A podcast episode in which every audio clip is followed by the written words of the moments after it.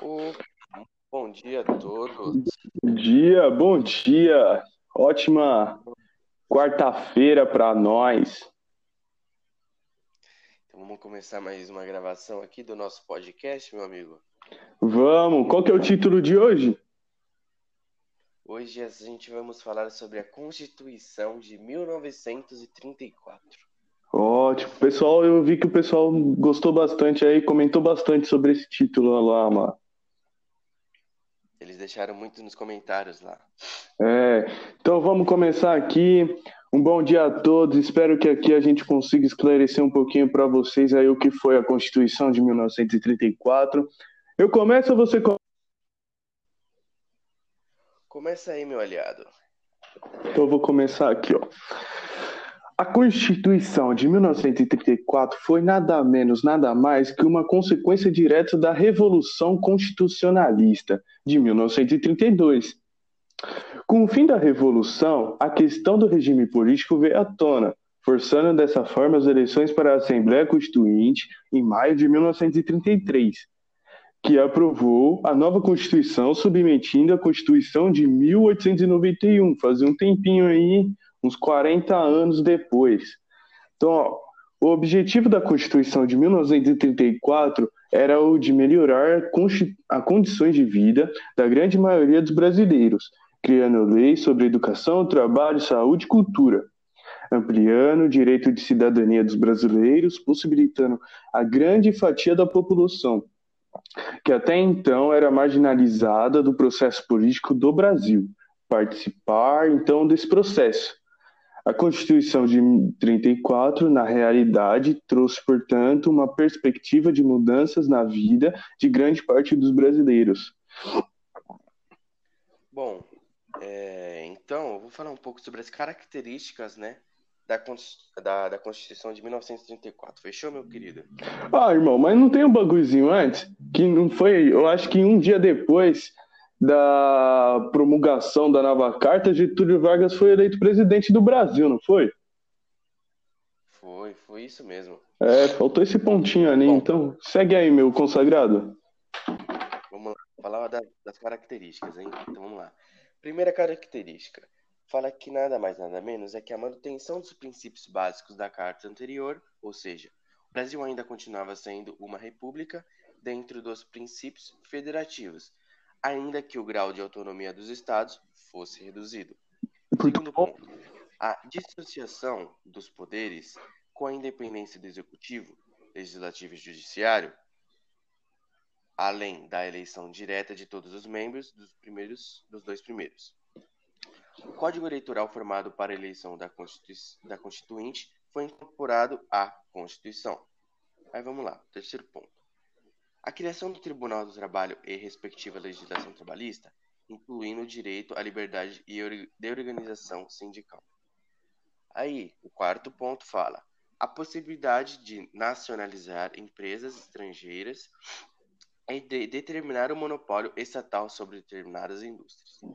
Aí, o quinto e último ponto fala Há disposições transitórias estabelecendo que o primeiro presidente da República fosse eleito pelo voto indireto da Assembleia Constituinte. Opa, só um tinha só. Opa. A Constituição de 1934 também cuidou dos direitos culturais, aprovando os seguintes princípios, entre os outros: o direito, o direito de todos à educação, com a determinação de que desenvolvesse a Constituição, a consequência, desculpa, consciência da solidariedade humana, a obrigatoriedade e gratuidade do ensino primário, inclusive para os adultos, e intenção à gratuidade do ensino imediato ao primário. O ensino religioso facultativo, facultativo, respeitando a crença do aluno e a liberdade de ensinar a garantia da cátedra. Ótimo. São todos esses pontinhos aí, mano, muito importantes. São, que são, fazem parte da característica, né, da, da Constituição de 1934. Então, mano, uma coisa que eu andei pesquisando aqui, eu achei muito importante, É, é, o que, que a Constituição de 1934 ainda garante ao cidadão, mano? Que é uma coisa importante saber vamos o que. Falar um, vamos falar um pouco para eles? Vamos, mano, vamos. Então eu começo ou você começa? Pode começar aí, meu querido. Posso começar? Toda licença.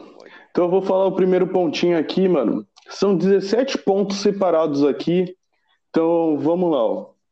Primeiro ponto.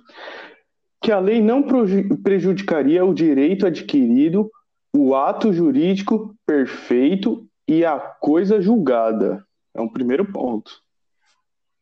Certo. Vamos lá. Fala o segundo ponto aqui.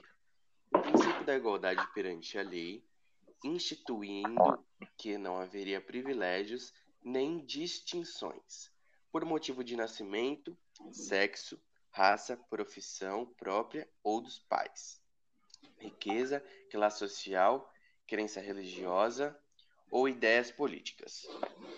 O terceiro ponto é a aquisição de personalidade jurídica pelas associações religiosas e introduziu a assistência religiosa facultativa nos estabelecimentos oficiais. Certo, vamos lá. Vou falar aqui o quarto ponto.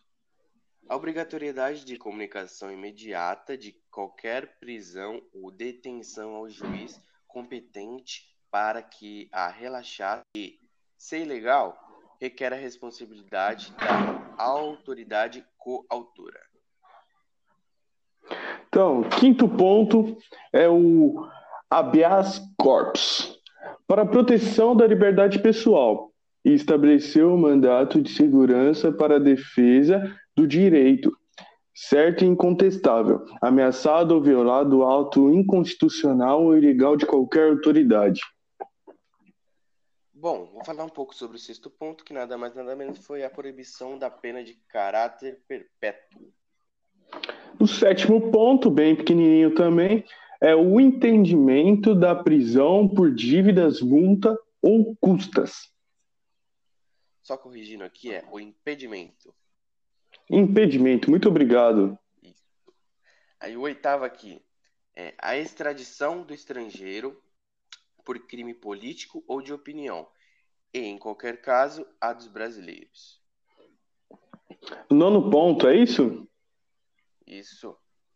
A assistência judiciária para os desprovidos financeiramente. Isso. Aí vamos lá, o décimo. Que as autoridades a emitam certidões requeridas para defesa de direitos individuais ou para esclarecimento dos cidadãos a respeito dos negócios públicos. O décimo primeiro ponto é a isenção de impostos ao escritor, jornalistas e ao professor. Isso. Aí vamos lá para o décimo segundo. É que a todo cidadão legitimidade para pleitear a declaração de utilidade ou anulação de atos lesivos do patrimônio da União, dos Estados ou dos municípios. Décimo terceiro ponto é a proibição de diferença de salário para o mesmo trabalho por motivos de idade, sexo, nacionalidade ou estado civil. Isso. Décimo quarto aqui, receber um salário mínimo capaz de satisfazer as necessidades normais do trabalhador.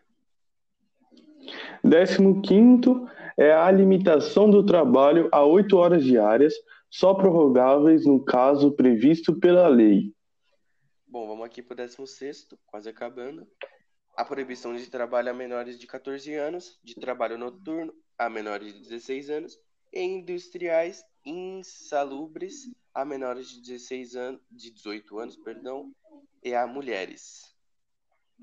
Décimo sétimo ponto e último foi a regulamentação do, exer do exercício de todas as profissões. Isso aí. Então, agora, agora falar um pouco aqui, é, resuminte, é, a Constituição de 1934, então, ela representou o início de uma nova fase na vida do país, né? Entretanto, ela vigorou um pouco, é, por pouco tempo. E até a introdução do novo Estado, em 10 de novembro de 1937, sendo substituída pela Constituição de 1937. Opa! Então foi bem pouco tempo mesmo. Foi, foi. Então, eu acho que isso é as principais coisas que a gente poderia dizer, né? É, um pouco que tempo que a gente tem. Eu acho que a gente pegou pra falar pra eles as coisas mais chaves, assim, né? Do, do- da questão. Ah, cruciais, cruciais. Isso, isso aí, meu olhado. Então, Bom. vamos finalizar. Vamos finalizar então, meu olhado. Então, começar aqui me despedindo. Quero agradecer aí por mais um dia ao seu lado, fazendo mais um podcast. Espero muito que o pessoal deixe bastante like. Se você não é inscrito, se inscreve aí, ative as notificações, que toda segunda, quarta e sábados tem um podcast novo toda manhã para você ouvir no seu café. E vão deixando mais títulos aí nos comentários para a gente ir comentando aqui sobre o que vocês querem que a gente traga. Certo. É isso aí. Bom, meu, meu aliado aí já, já falou tudo, né, o que tinha que falar, então só queria pedir para para vocês deixar o like aí mesmo, que é muito importante aí para ajudar o canal. Demorou? Um beijão. Até a próxima. Tchau, meu consagrado. Falou, abraço. Deixa o like, hein, doidão.